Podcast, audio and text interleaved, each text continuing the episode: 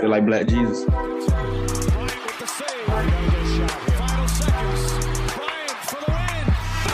What is good? Welcome to the Fro on the Flow, presented by Burbs Entertainment. I'm your host, Ralph Compiano, and I am not joined by Jack Martin tonight. Fuck the Martian.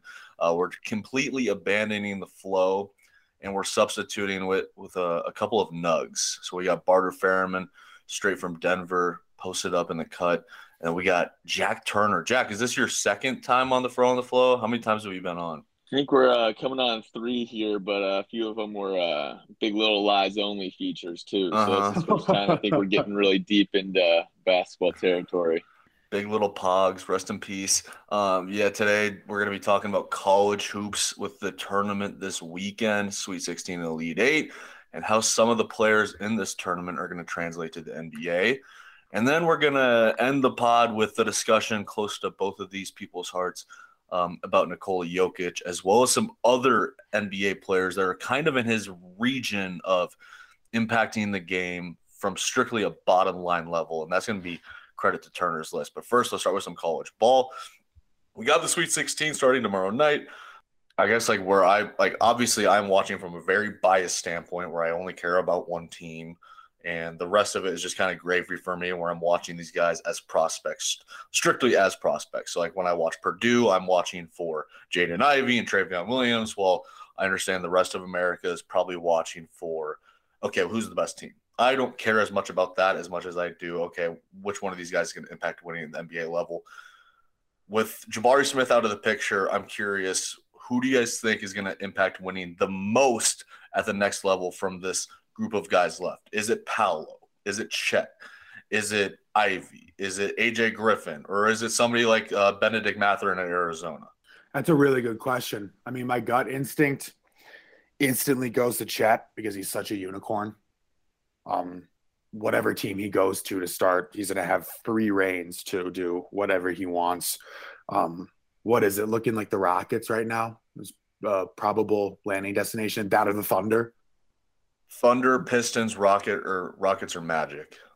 Yeah, so he's going to get his touches uh, on a team that has nowhere to go but up. So the easy answer, I think, is one of the guys that'll go top three because of the teams that they're going to.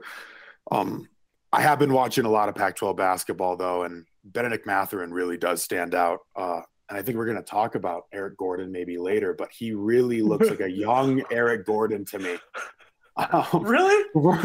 yes, yes. Eric Gordon was pretty explosive. I forgot about that. Indiana Eric Gordon was. Absolutely. Dude, people when they're watching Benedict Mathurin um, you know, like I've been seeing him all year, and his three point shooting is stupendous. Um, Hmm. uh, and his ability to slash and create, and he's a pretty good defender. Eric Gordon's had the defense to some capacity most of his career, right? He's a shooter. I'm not talking old Eric Gordon, you know, like fuck around last place Rockets Gordon. Um, you know, he's a guy that has serious potential. I think he's the one with like the biggest span of like where he could end up as a player. Not a lot of people have been watching him as much as these other top prospects. You know, we see the talent from Jaden Ivey, Paolo, Chet, guys like that, but Mathurin's right behind him, him and Keegan Murray. So Right. Hey, It's hey, the time Carter, zone thing. um, what do you think about this comp? I see a lot of Anthony Edwards in him. Do interesting. you see that too? That's that's that's a really interesting point. I think he's like a one step below these high flyers right out of college, and he's at that age too. Like he'll be turning 19 right around the draft, so he's a young guy, but like just like a half step below the Jalen Greens and the Anthony Edwards and the Soars. Um, but he has the three point shooting that Anthony Edwards had on lock, right? Mhm. So yeah, like baby Anthony Edwards, even though Anthony Edwards is still a baby for all intents and purposes, right? So yeah, I think Yeah. that's a I think that's a pretty good comp. Who do you think? I mean, it's hard to match Edwards' athletic profile. He's a he's a shit brick. First of all, you just he's a massive person. Shipwreck Um, house, baby. Fuck yeah. Second of all, but I did see uh, Benedict, not not to go by Ben. Uh, I saw SVP made that mistake and uh, had to pay the price from uh, Benedict's mother. But uh, I saw his uh, poster over there in round two, right? I think it was round two, round one. Um, Yep. Might have been the, one of the best dunks I've ever seen. That was like a flashback of like he's going up looking to body people when he dunks the ball, mm-hmm. and that's that's where he gets shades to Anthony Edwards, just kind of fearless, and I, so I love his game. Um, I agree. I can see Chet kind of having a, a Mobley like first year where he comes in, he's you know maybe not putting up the most. I mean, he's having pretty ridiculous stats, but um, maybe not the most ridiculous stats, and he's just got this all around game that impacts winning. So I, I see that too. Um, I will talk about Keegan Murray for a second as a hot guy. Uh, this is a guy, he's got an all around game. You see him run the floor, slashing, hitting threes. I think that um, he's a grinder, he's a worker. I mean, you saw the leap from freshman year to sophomore year. I think he's going to add a lot of game uh, when it comes to, you know, off the bounce. Uh, I think that's going to be a major improvement. But I think uh, he's one of those guys I would love to see him end up on a team that has prospects of winning immediately. But if I see him on a team maybe that uh, has a long ways to go and he is supposed to be that primary uh, ball handler. I, I don't know if they're going to win a lot. So I think that it really depends on where he lands, but uh, he's definitely a guy to kind of watch out for this next year because if he keeps pro- progressing like he has uh, in the last two years, then I think his ceiling's as high as anyone else's too. So those are, uh, I mean, three people I'd I'd kind of highlight. I'm gonna throw you a comp for Keegan Murray. Let me know what you think about it. Like he kind of gives me shades of Pascal Siakam. Mm. I was gonna say, um, like in like early, early Indiana Paul George. Mm. Like before PG had like this like elite handle or like Keegan is like the thing about Keegan is like he's pretty physically imposing.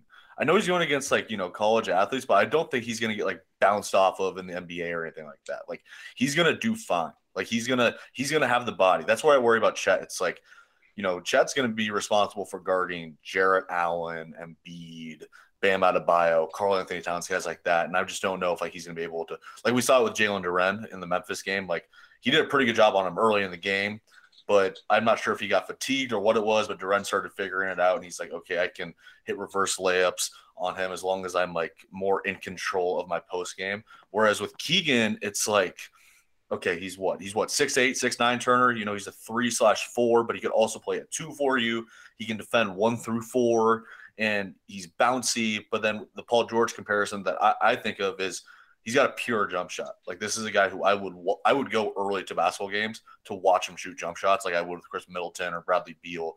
So I think he's going to make an immediate impact. And then, so I think that's a great point, Turner. The other guy I was thinking about was Ochai Agbaji, Agbaji, if I'm pronouncing that correct, from Kansas. I've been watching him kind of closely because I was looking at um, the four finalists for um, NCAA Player of the Year, the Naismith Award. I believe it was um, from Kentucky, the center, who's averaging like 17 and 15. Um, Johnny Davis from Wisconsin. 15 rebounds, by the way, is just fucking nuts. I love going to college basketball stats, Turner. We were talking about this a couple of weekends ago. I think it was during the conference tournaments. Um, like, what is what's the translation from like college stats to NBA stats? Like, is it 75 points in college equivalent to um, 105 points in the NBA mm-hmm. and like averaging that out. So I just went through their per 40 minutes. He was averaging like 25 and like 23 per 40 minutes. And it was just the funniest thing. I was like, this is so cool. Like guys still do this. Like he's just an animal in the boards with those soft hands. Um, but back to Ochai, it's like um when I think about like um, the philosophy of a general manager approaching the NBA draft, naturally you're going to gravitate towards the younger guy, right? You're Orlando or Oklahoma City, you're going to draft a project.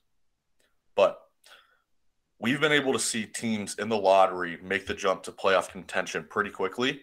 And with all the trades that are bouncing around, like, you know, New Orleans might have two picks in the lottery. If I'm New Orleans, what I'm doing right now is, you know, I have Brandon Ingram, I have CJ McCollum, and I have Zion Williamson. What I'm doing is I'm looking at these little bit older prospects like Ochai Agbaji, like even though Keegan Murray's only a sophomore, he's a more developed game than AJ Griffin, naturally. So if I land like the seventh and ninth picks, that's the route that I'm taking. I'm taking these older guys that have demonstrated they can do it night in and night out for two, three, four years in college. That are, I think Ochai is only 21 years old, something like that. He's pretty young for, I think he's a senior. So I don't know. I'm trying to think of like the philosophy because those guys are guys that can impact winning right off the rip. I don't know if Ochai is going to be as special as AJ Griffin would be, but I think immediately he's going to give you a better chance of competing. Timmy time, what? baby. Timmy no, time. no, no, no, no, no, no, no. that dude's no, a no, That name is that name is forbidden on this podcast. Timmy's Voldemort. Why, Or Ralph? the throw Um, the flow. Timmy might as well have been a Duke player in another era. I mean, this is No, all the guys For you no. remember, real, no? for real. That is so cap. That is so cap. Maybe a little it. more UNC, Tyler Hansbrough type. You know. Yeah, uh, no, no, no. He's definitely not Duke. It's God, um, Storm Duke, Murphy from Va Tech. That that's a Duke guy. Um, I don't want to take credit for like all the players that I really love, but like Trevion Williams, like we're gonna talk about him. We can talk about him right now. That's a Duke guy, dude. He is. He is. It's like Colin we like we always we loved having the bigs that could pass. Go back to Mason Plumlee, like just a dimer from the high post. And Oh, that's actually that's actually a great comp off the off the rip too, because as a Nuggets fan, Barty, I know you saw this too. Mason Plumlee's the reason his importance to this team and what we're seeing in Boogie now for the Nuggets is his ability to kind of fill that Jokic role and come in and just dish the ball. The offense is able to run fluidly and smoothly no matter who's playing center. Um, and that's what Plumlee's calling card in the league's really been, I think, is his passing. Um, he's pretty much mediocre to average everywhere else. Gives you know good heart and hustle, but that's about it. And I see Trevion Williams. I mean, his diamond alone and his frame, he kind of has the perfect frame for an NBA small center. Six eight, like I think he's like two forty, big big dude, great passer. I see it. Um, he's gonna be a second rounder. I think is kind of where he's projected out to be, but I could see him being being someone in the league. So I would take a flyer on him. I mean, I think he's sweet in college basketball too, but I know you guys both got thoughts about uh or at least yeah, I got some thoughts about his game. I think the boogie, like not comparison, but like the idea of him serving that same purpose NBA, because we talked about it a hundred times on this podcast. If I want a center, I either want them to be a rim runner a la JaVale McGee or Dwight Howard, where they literally just all they do is they run from one rim to the next, they catch lobs and they block shots and get rebounds.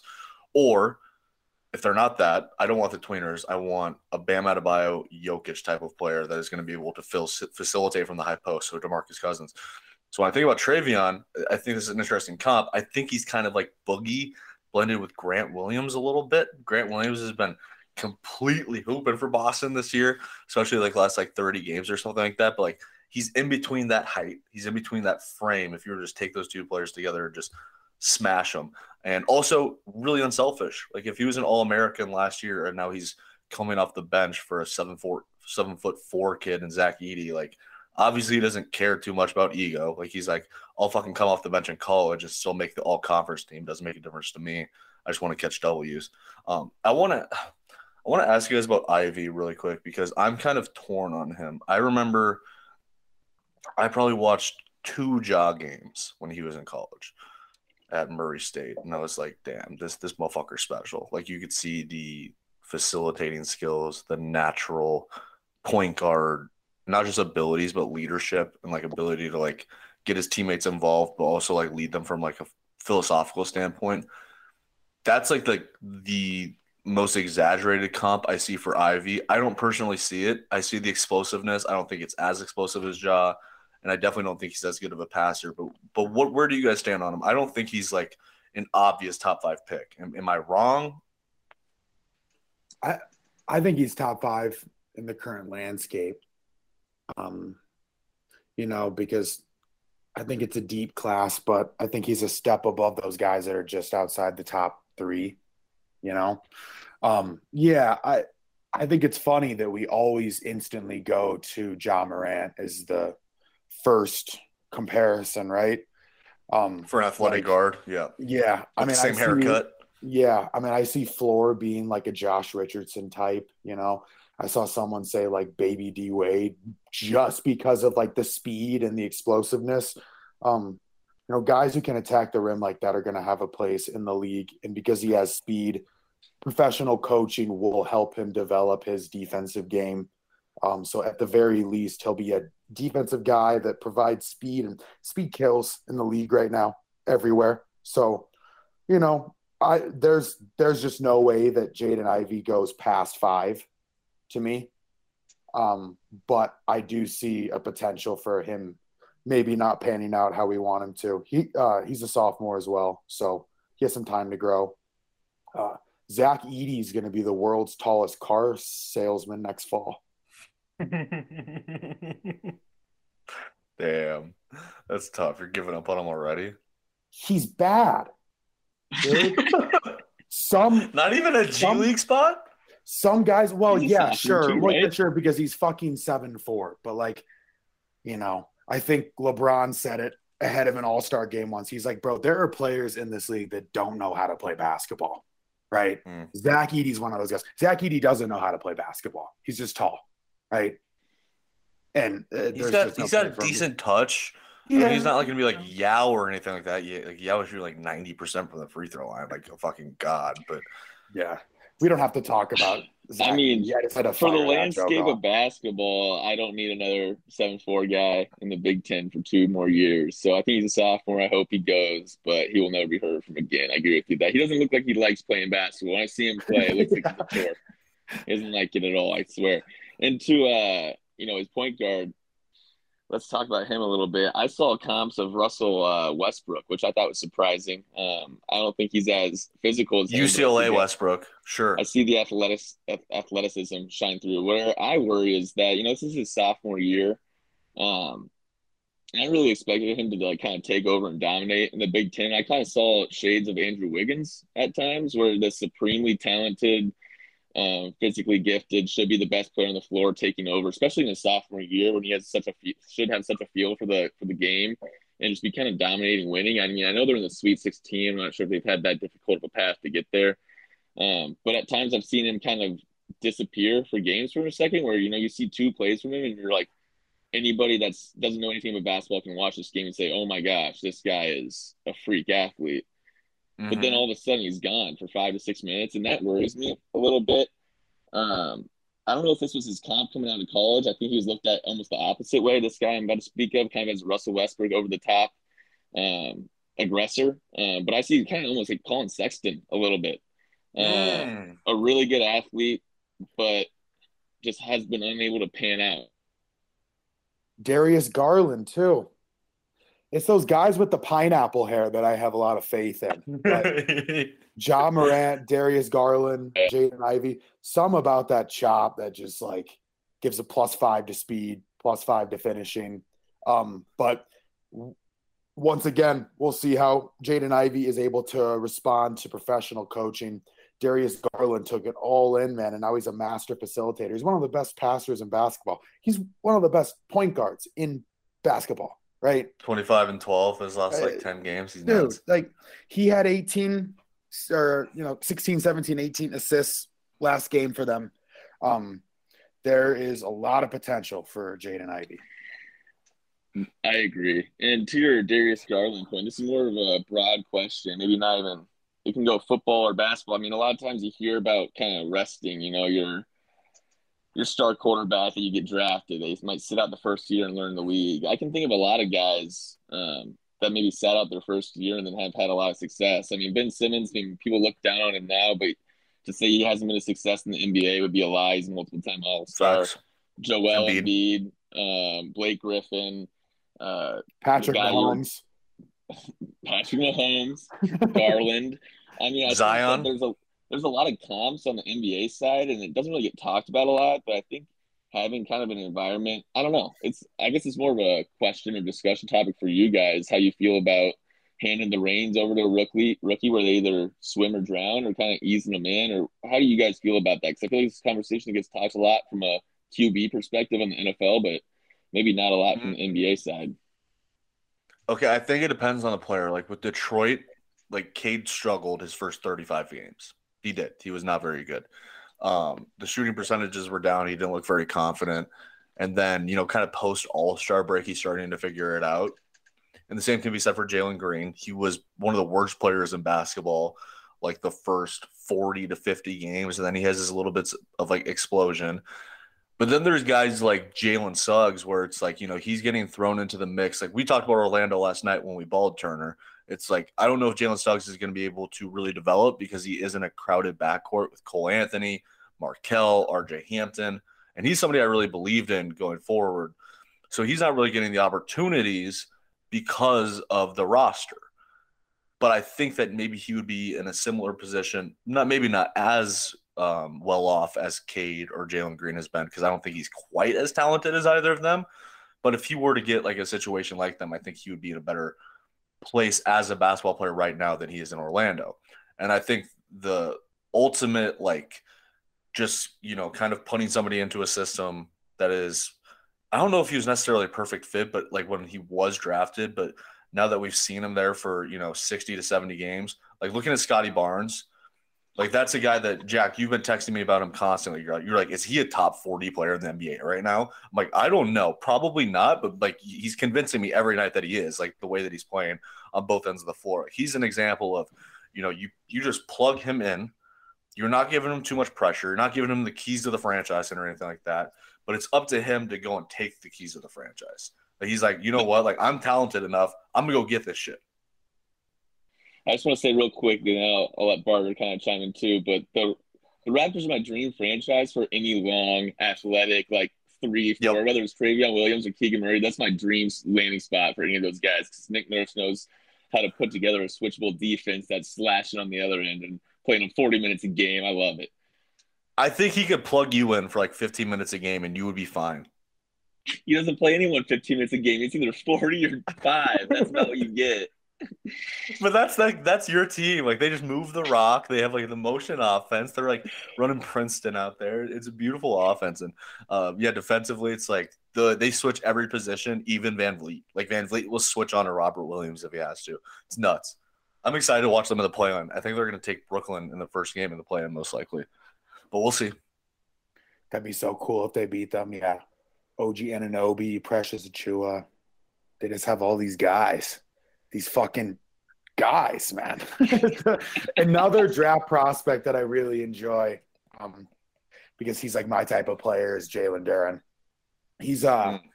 he turned 18 in November, I think. So he's like the youngest player in the entire country, like by a long shot.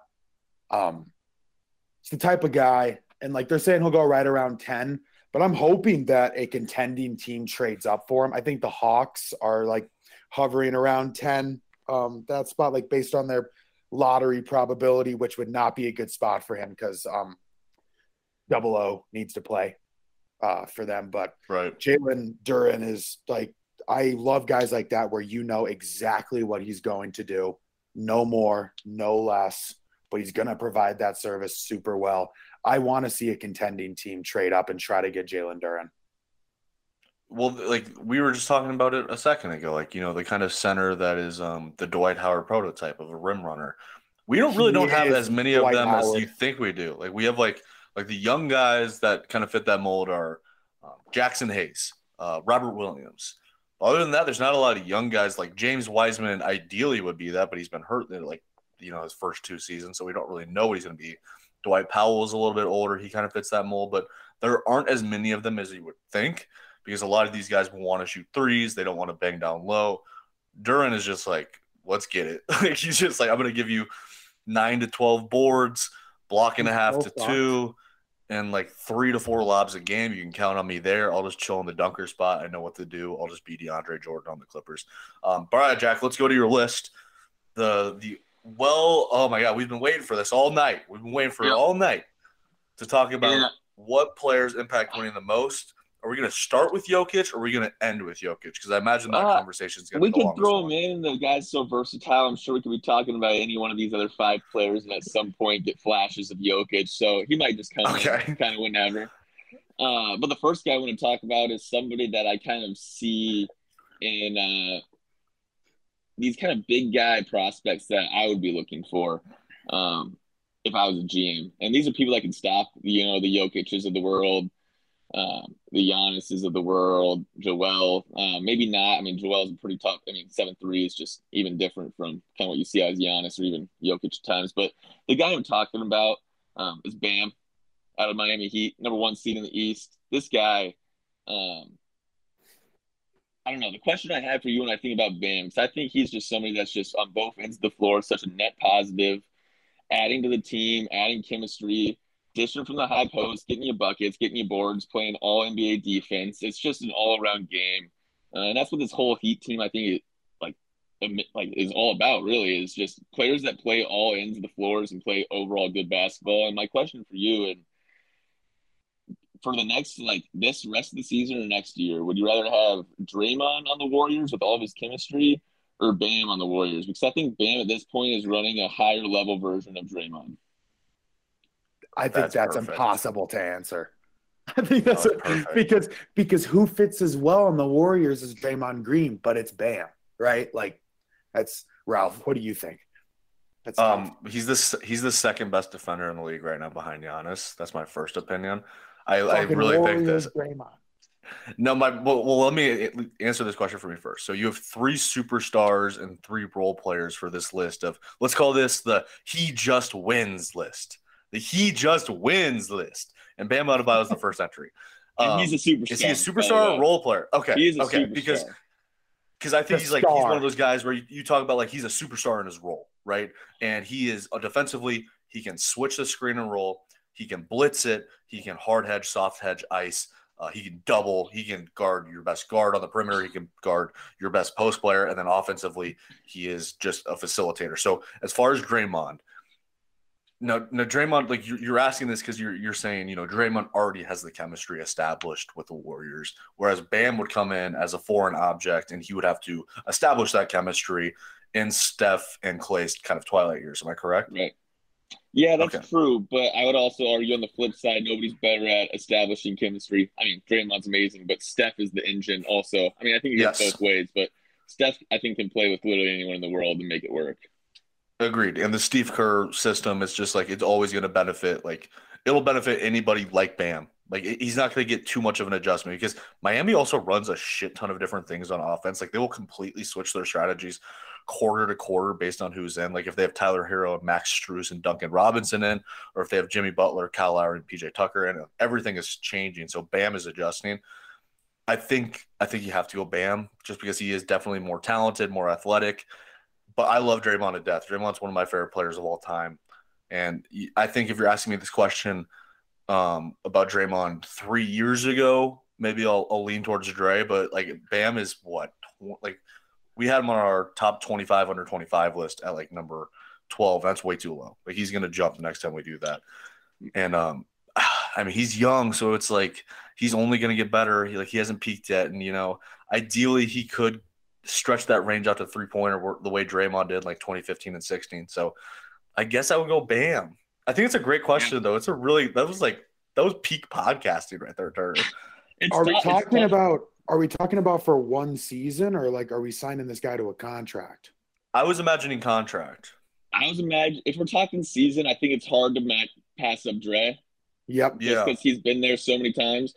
But at the same time, I think that Bam, the thing for me with Bam that goes underlooked all the time is, you know, we ask these guys to win. Like, what does winning mean? They can't be a superstar until they go to the, you know, the finals even. And Chris Paul was clowned for years because he couldn't get to the Western finals, even though he was obviously a great player.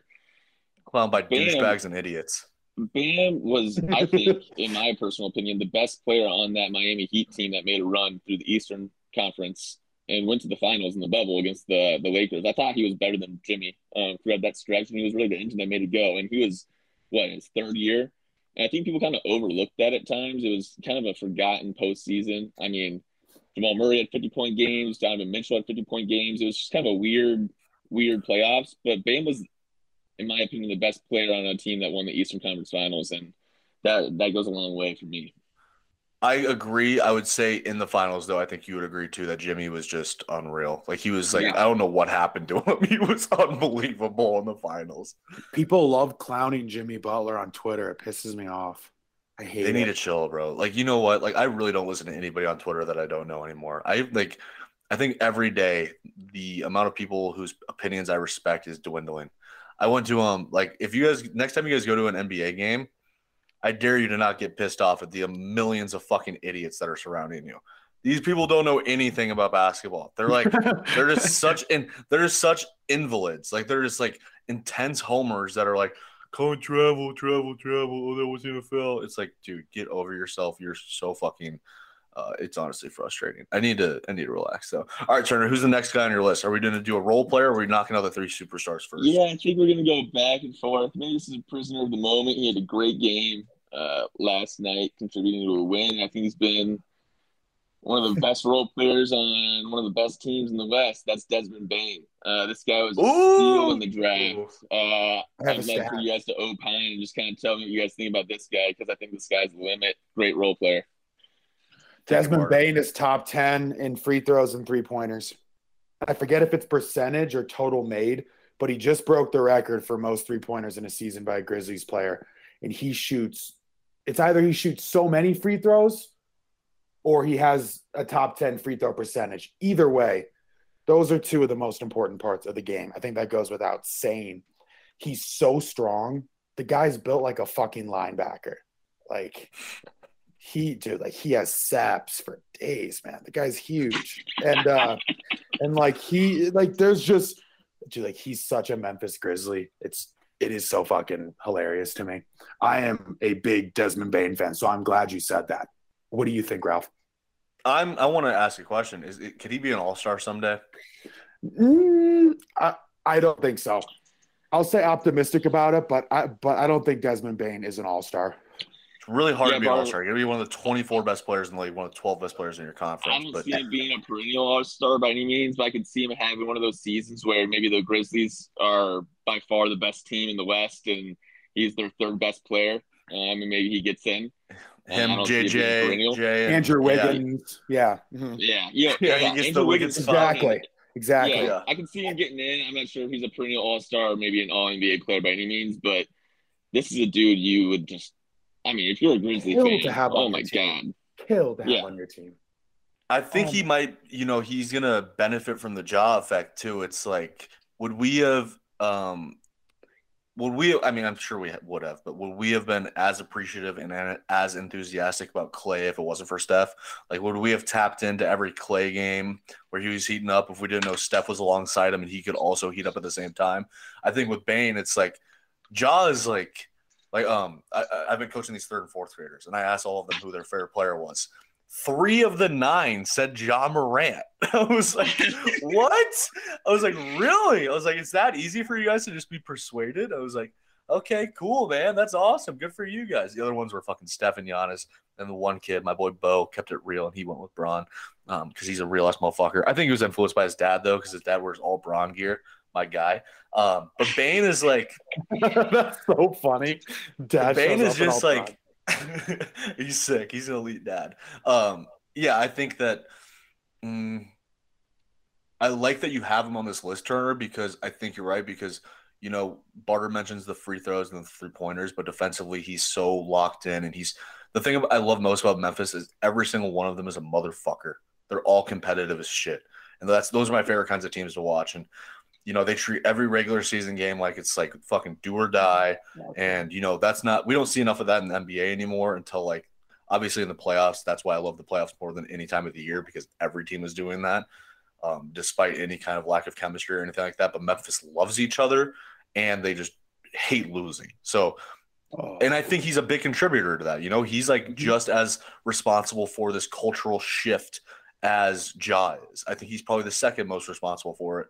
Uh, maybe Taylor Jenkins as as well, but um, mm, yeah, dude, I fucking I love so Bane. Much, so much to say about the fucking Grizzlies. I just want to give them a golf clap, bro.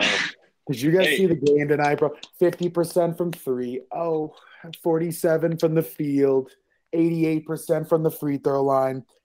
Seven guys scored 10 or more points. I think three or four guys scored 20 or more. And they beat a team who had Kevin Durant and Kyrie Irving. They scored a combined 80 points tonight together. Mm-hmm. Uh, dude, Taylor Jenkins. Uh, this guy came out of nowhere. And these are the kind of games. The Grizzlies are 15 and 2. I put the stat in before the podcast 15 and 2 without Ja. That, dude, that is fucked. That, like, that, that, that is fucked up. That this team can go out there. And then in, like, the post game presser, they were talking to, uh, what's her face on the court? God, I forget her name, but just like the whole team piled up and was taking like a squad pick for the ESPN. You know, it. they were blaring "Whoop That Trick" on the speakers. House was packed. Everyone was mm. fucking. Memphis has so quickly established a culture behind guys like Ja Morant, Desmond Bane, yeah. Jaren Jackson, guys who all have very different play styles, but identical mentalities to how they play the game. People say it. It's the grit and grind Grizzlies, right? They all play the game the same exact way. They it, it, it's a it's a beautiful thing and I want to see what I can get like if I sprinkle a few bucks on a Grizzlies Bucks final future like what kind of payout I can get on that cuz I think that's juicy as hell right now. That is ripe, dude. Hey, three quick things. If you're looking for overs the beginning of the season, think about the young team that tries real hard. The Bulls are another good example of this this year. Teams that put in a lot of effort. Suns last year, young team that tries really hard. Uh, you can see them pop off some big win totals. Second, I think the I Grizzlies like are what we expected the Spurs to be in terms of a franchise with great stability that was a perennial playoff team and then a quick rebuild. I think we all thought the Spurs were going to be great again. The Grizzlies just did it. Uh, very impressive. And then third thing is Desmond Bane's stat line this year 18, 5, and 3. That's pretty good. What's right, he shooting split wise? Do you have his splits on hand? Uh, let's yeah, I can pull him up. I want to hear his splits because he shoots a lot of threes. Like he made 210. Like he's, he's shooting 42% on three pointers, averaging seven attempts a game. Yeah. Uh, seven Difficult attempts. shots too. 40. Yeah. See, that's maybe he can be an all steals man. too. You guys are talking about being locked in on D. He's there. Yep. All right. Next guy I want to talk about mentioned his name, mentioned his team recently. This guy went from uh, you know an eight seed on the Thunder uh, with a depleted roster to now two seasons is probably the best team in the West regular season. Chris Paul, uh, somebody I've put a lot of pressure on over the years. Somebody I've uh, you know maybe talked down on his playoff accomplishments. Um, but no matter what you think about the guy, the older he gets, the you know it's like fine wine. The more appreciation I have for him. At what is he like six one? The way he's just still breaking down defenses. I know he's not there maybe all every game of the season. He's going to have to rest a little bit, but I mean, Kawhi's been on a crazy rest plan the last few years. LeBron's on a rest plan. A lot of superstars are. Um, as long as he's there for the playoffs, I think the Suns are the team to be. And I just want to talk uh, a little bit about Chris Paul and how he's been, uh, you know, just aging like like no other. Even even up to LeBron standards too. I think when you look at their physical uh, makeup. Go ahead, Ralph. You have to bring. You have to. He's one of my five favorite players of all time. One of my five favorite players of all time. LeBron, Kyrie, KG, KD, CP3. Um, and that'd also be a killer starting five. I just realized. Um, but yeah, anytime you talk about Bron in year 19, yeah, like, we just don't talk. We don't talk enough about Chris Paul in year 17 or 18, whatever the fuck it is, because you know, you guys remember the fucking idiots, even like really popular like basketball pundits that are like, "This is the worst contract in basketball." Like, do you watch basketball? do, you, do you fucking watch basketball? Have you seen Chris Paul play? Like it's like the dumb like he's literally a god at playing his position. He's called the point god. Nobody else even gets put in that conversation. Everybody like I think watching Ja, what's so special about that is I see the Chris Paul gene and the fact that I refer to it as the Chris Paul gene, that just says everything, does it not? It's like this dude is like like he's playing chess, people are playing checkers, the old cliche. But it's also like when I think about um when I think about like uh, I was thinking about Gilbert Arenas today because I think he was on Russillo's pod yesterday or something like that. He had a steep decline. He turned 30 and he had his injuries and he just couldn't recover. And Gilbert Arenas is a sneaky six foot four. He was like a combo guard that averaged 29 points per game. Oh, yeah. And then by the end of his career, when he's 29 or 30, he couldn't even get to 10 points per game. Chris Paul has been six foot flat, maybe his entire career. And even leading up to that, he was still like, I'm sure he was short as a point guard on his AAU teams and high school at Wake Forest. He had to figure out a way to get angles, to get shots up. And he's still doing that at 36 or 37 years old, whatever he is right now. He's still able to get shots up over Giannis, still able to get shots up over Brook Lopez and Khris Middleton and Jrue Holiday.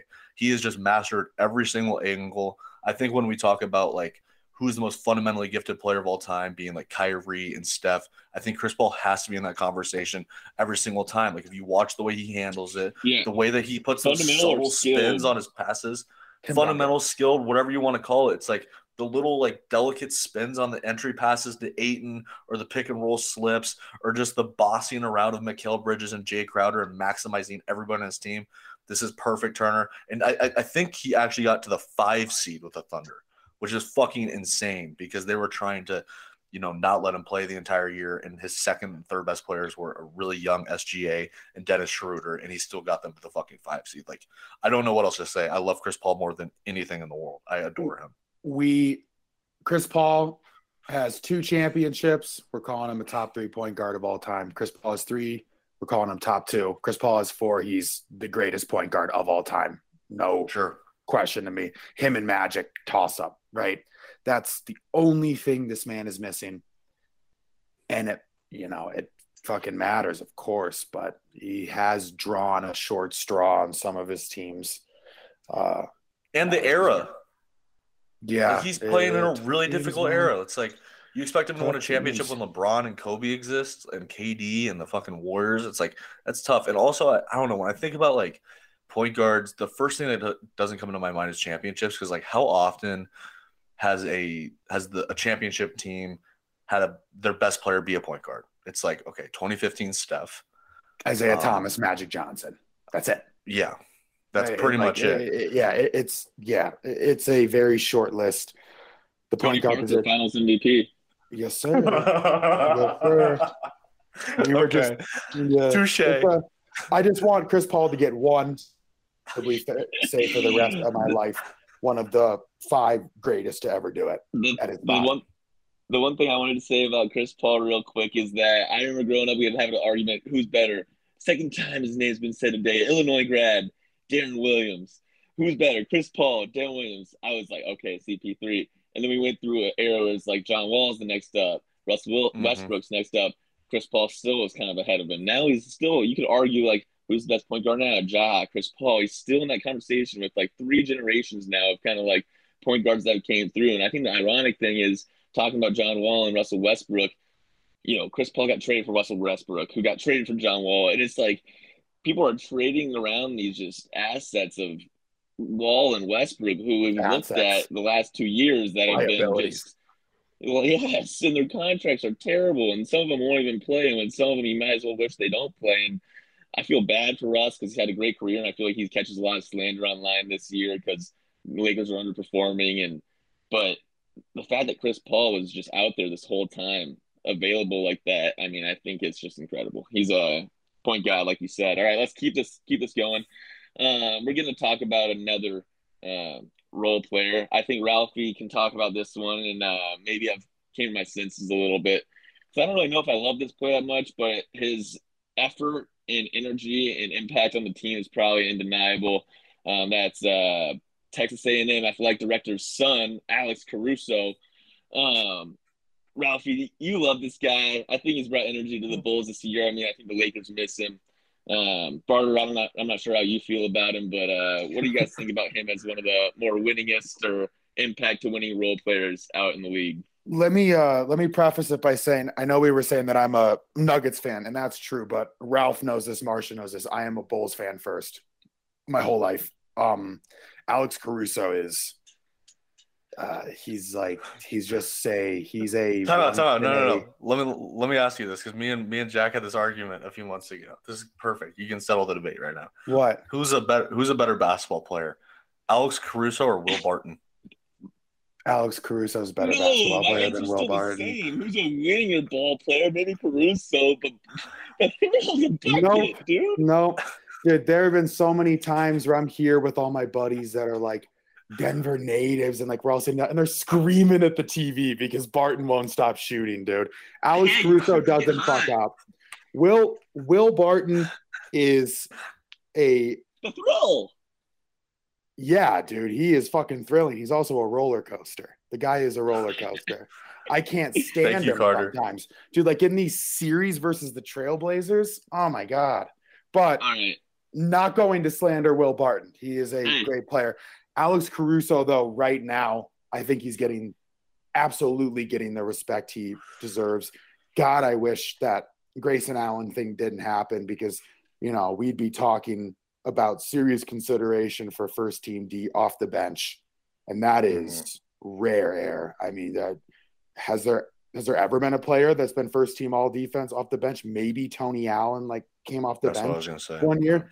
Besides that, um, that is something what Alex Caruso does. You know, I, I was going to say you can't teach it. Um, but you literally can teach it. It's just like uh, it's it's the willingness to learn. Kind of player. Yep. He has it's like he's like the kid in practice who was right like now. treating the shell drill like it's a fucking scrimmage. He's like loves shell drills. You you guys remember shell drills? They suck. I hated them. I wanted to shoot basketballs. He's like, nah, bro. Like I'm gonna defend every back cut. I'm gonna get through every screen, and I'm gonna dive on every loose ball. So Turner, this is a perfect list you put together, and I think I don't care who. Like you could have Al Horford as the next role player on this list, but the fact that you got Caruso on here completely ex- exemplifies it. I'm sorry for interrupting you, Barter. Go back. No, yeah. Russell Westbrook has nine points on four for 12 shooting with seven turnovers right now. Juicy. I think they're in the third quarter. Sorry, sorry, sorry. I know you just said that you're tired of the Westbrook slander, but no, no, no. It's I, unacceptable. I slander. It's unacceptable. I think he's been uh, lackluster and unwilling to adapt to his situation for the last multiple years now. But I just think that over is the he not on your career, list? Still, has had great years. No, is he not on your list? He's on the opposite list. But, yeah, uh, literally, literally, he is on the opposite list. Someone who contributes to losing. Yeah. Partner about winningest versus better player. I think there's two ways to look at this.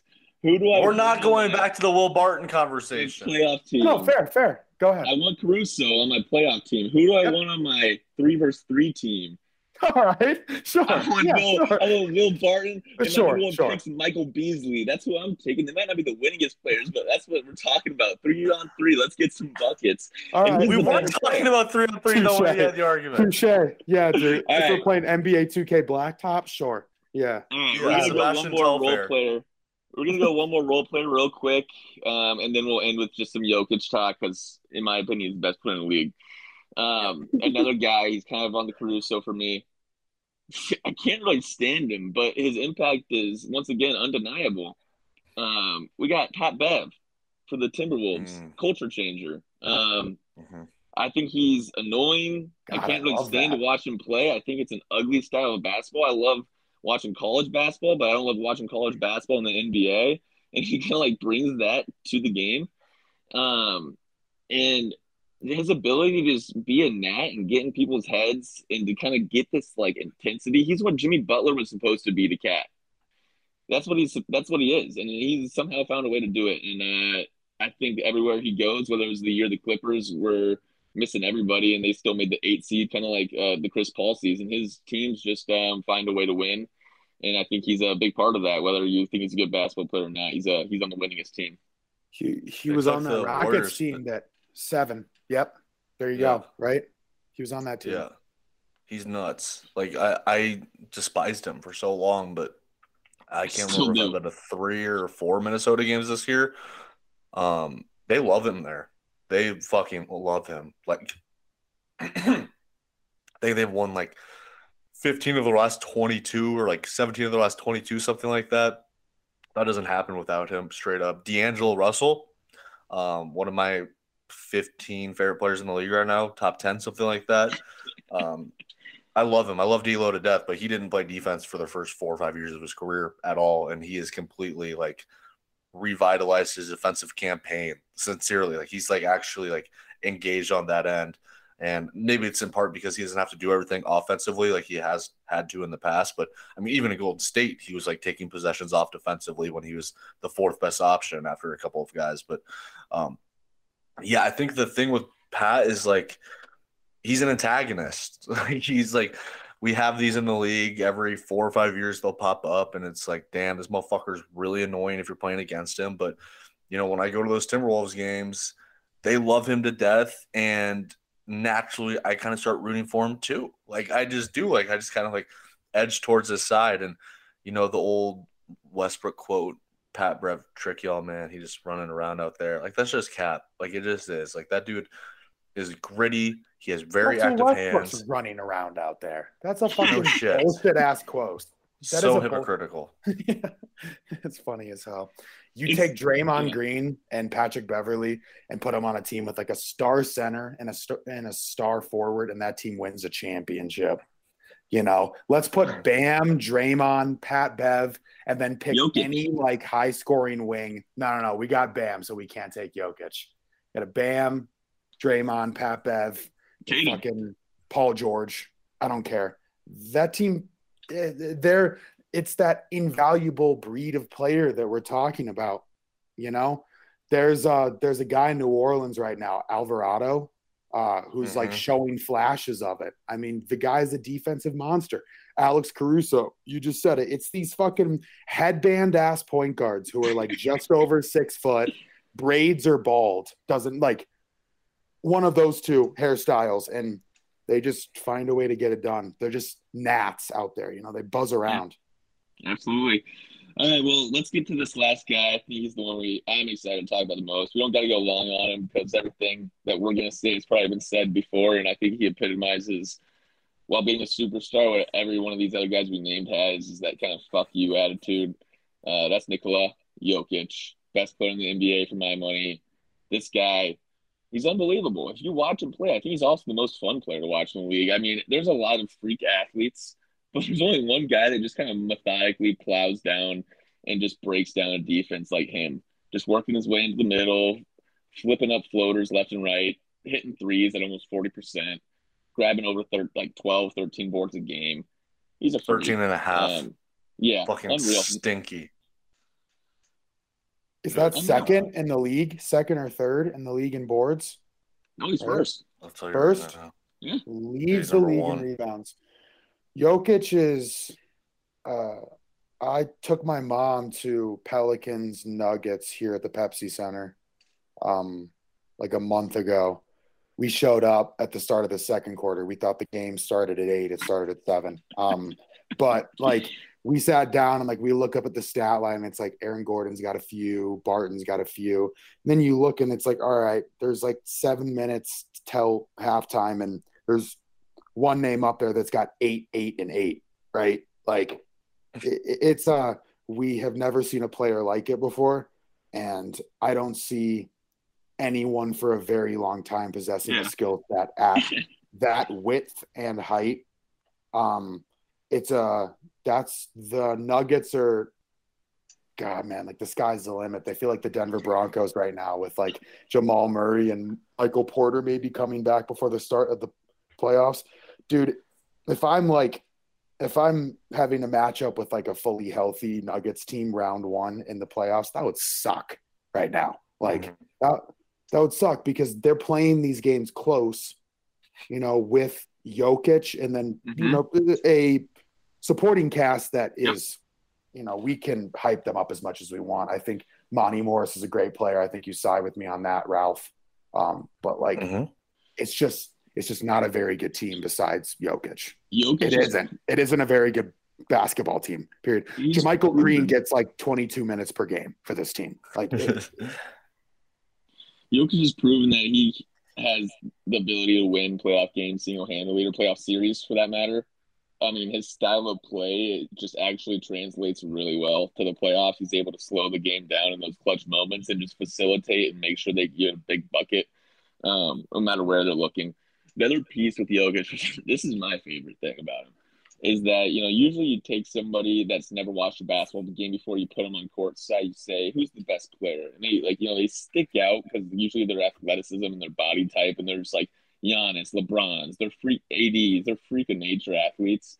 Uh, my girlfriend, you know, when when Nuggets are on, we're watching them, and we've watched a lot of playoff series together, and now she's like slowly been able to kind of get familiarized with the team, and she'll just like sit there and she'll be like, "This guy is so good." He's like, she's able to watch these games with very, very little basketball knowledge, doesn't watch any basketball besides you know here or there when I got it on, and she sees Jokic's greatness, and I think that that's underrated amongst the national media and just how people talk about him is oh, he's this boring player. He's this guy that's not going to be able to capture an audi- audience or like be captivating. And I just don't think that's true at all. I think his brand and style of basketball is beautiful and really fun to watch. Denver's becoming. Did you guys watch um did you guys watch uh, game five of the Western Conference Finals in the bubble? Did you guys watch that? Yes. Yes.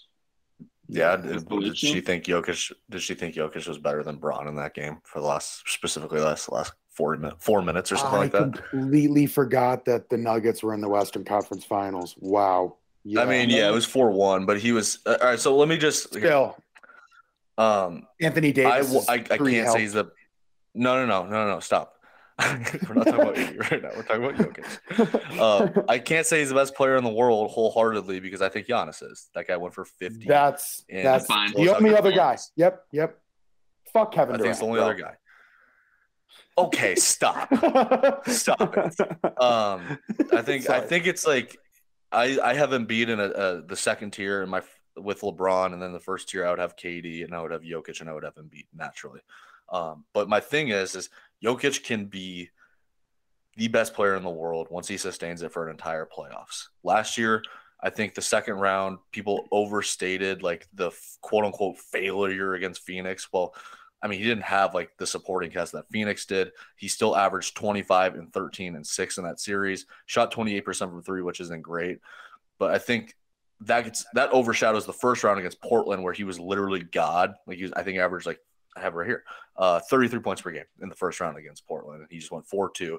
He was the key to that entire series, but when I'm looking at this, it, we just talked about this and this isn't to, you know, um, give any credit to Anthony Davis or anything like that because I'm pretty pissed off at him right now. But Jokic only averaged 22 and 7 and 5 in that series against the Lakers. Now, granted, that was a Lakers team that was very big, and that was what they had just come off of two seven game series in a row Yeah, with Utah and the Clippers. So he was he had been fucking exhausted at that point. And he was a little bit chubbier now then, and now he's in much better shape. But this is all just to say, I can't confidently say he's the best player in the world until Giannis gives up that throne. And it doesn't look like Giannis is going to give up that throne because Giannis keeps getting better, but at the same time, Jokic keeps getting better. So there's kind of at this conflict. And you mentioned um, a Milwaukee and Memphis finals. I think with Jamal and potentially MPJ coming back, my dream finals right now is Milwaukee and, and Denver. I would love to see these two dudes face off in the chip. Just next year. I don't know if it- yeah, it probably won't get the ratings that like you know a LeBron like a, a surprise Lakers Brooklyn finals would, and I would love that too, obviously because of the whole Kyrie thing or whatever. But um, I just think that seeing two European dudes take over the league is so fucking cool. We haven't talked about Luka at all or anything like that, but just like seeing these guys just kind of grip the league by the balls and be like, listen, we're here, we're the best. I love it because they're just so different. It's like the best American players that are their age are like kind of predictable. It's like Donovan Mitchell, Devin Booker, Jayson Tatum. And I love those guys. They're your typical swing men. They're going to get you buckets and play defense. But there's something just so unique about these European guys and Luka, Giannis, and Jokic that I don't think we should take them for granted because they deserve all, all the accolades they're getting. And I think Jokic is going to go down as one of the three or four best centers in NBA history, straight up. Yeah, Ralph, good call. I I get blinded. Jokic is my favorite player, but it's hard to uh, um, yeah to argue against Giannis after last year's performance in the finals. And I think until somebody comes and grabs that that reign from him, um, he can claim it, especially after a couple fifty point games in different uh, clutch situations. And but those are my. But that uh, doesn't mean Giannis is the MVP. I would I would vote No. Jokic MVP because that Nuggets team would literally be the worst team in the league if it wasn't for him. And And it's the most valuable player. LeBron has blatantly been. People could say this LeBron's the best player in the league, and this guy's the MVP. Right. Um, Right, there's, then- you know, Or he was the best player in the league for like 15 years and he has four MVPs. So um it- yeah, he just maybe he I mean, I think there were instances where he was the most valuable where he didn't get it. Like I mean, if you look at some of those Cleveland teams early in his career specifically, like he literally dragged Sasha Pavlovic to the 2007 finals, probably should win MVP that year, didn't. But I don't think like I don't know. When we look at the MVP, it's like it's just such a weird argument because there's so many different angles to look at it. But I think no matter what angle you look at it right now, Jokic deserves it. Like he plays every game, he gets a double double every game. Triple doubles like one third of them, and you know he's literally a seven footer playing point guard because nobody else on his team can do it as well as him. Why are great- great why are. Golden State fans so quiet this year? Last year they were dying on the hill of Steph Curry MVP. Jokic is doing what he's doing times two this year. I mean, they are the sixth seed on a team that is as bad with like just him. And, you know, that is one of the angles that you were talking about. It's like these spectacular players on teams that aren't performing up to snuff. And, you know, even the Nuggets being a six seed, that's that's impressive to me, you know It's so Warriors- wild. the Warriors barely made the play in last year and then got beat, you know, granted in a sick game, but like, you know, what he's doing is making what Curry did last year, you know, look uh, doable. So- Well, something you were telling me the other day too is just there's so much you know talent in the league now. It's pretty incredible, and I think you know 20 years ago, you it was pretty much difficult to envision people voting a six seed MVP. Um, but now it's you know we watch these games and we see these players, and you're able to you know you see every game. It used to be a little bit more difficult, I think, to catch this many highlights and you know understand what the advanced statistics are saying as well. But being able to say that the league is this deep and this talented and this guy is this good and that a six seed is actually really impressive because of the people he's gonna have to play through and you know work their way through is a testament I think to the overall talent in the league and you know if he doesn't get the MVP that's okay too I think Joel and uh, Giannis have both had great seasons it's gonna be you know like the last ten games or so that each of these teams have it'll be kind of come down to that but um, yeah, those are the those are the six guys that I think really do impact winning, and I love watching them play for that reason. Uh, anything else you kind of want to hit on or wrap wrap up here, uh, Viv or Barter? It was No, we're perfect, good. Jack. It was. Yeah, you killed it. That was a great fucking. Thank you for coming on. sincerely. Yeah, yeah, dude. This was a fucking good time. That was a good list. Desmond Bane, Jokic baby. for yeah, Desmond Bane, Jokic for back-to-back MVPs. If Giannis could do it, I think Jokic deserves it. And who knows, maybe he wins a wins a title this year. I Um, don't. but yeah, want thank you for hopping on. To win the MVP. Sorry, sorry. Doesn't deserve it. Doesn't deserve don't, it. I don't want him to win it, dude. I don't think he will.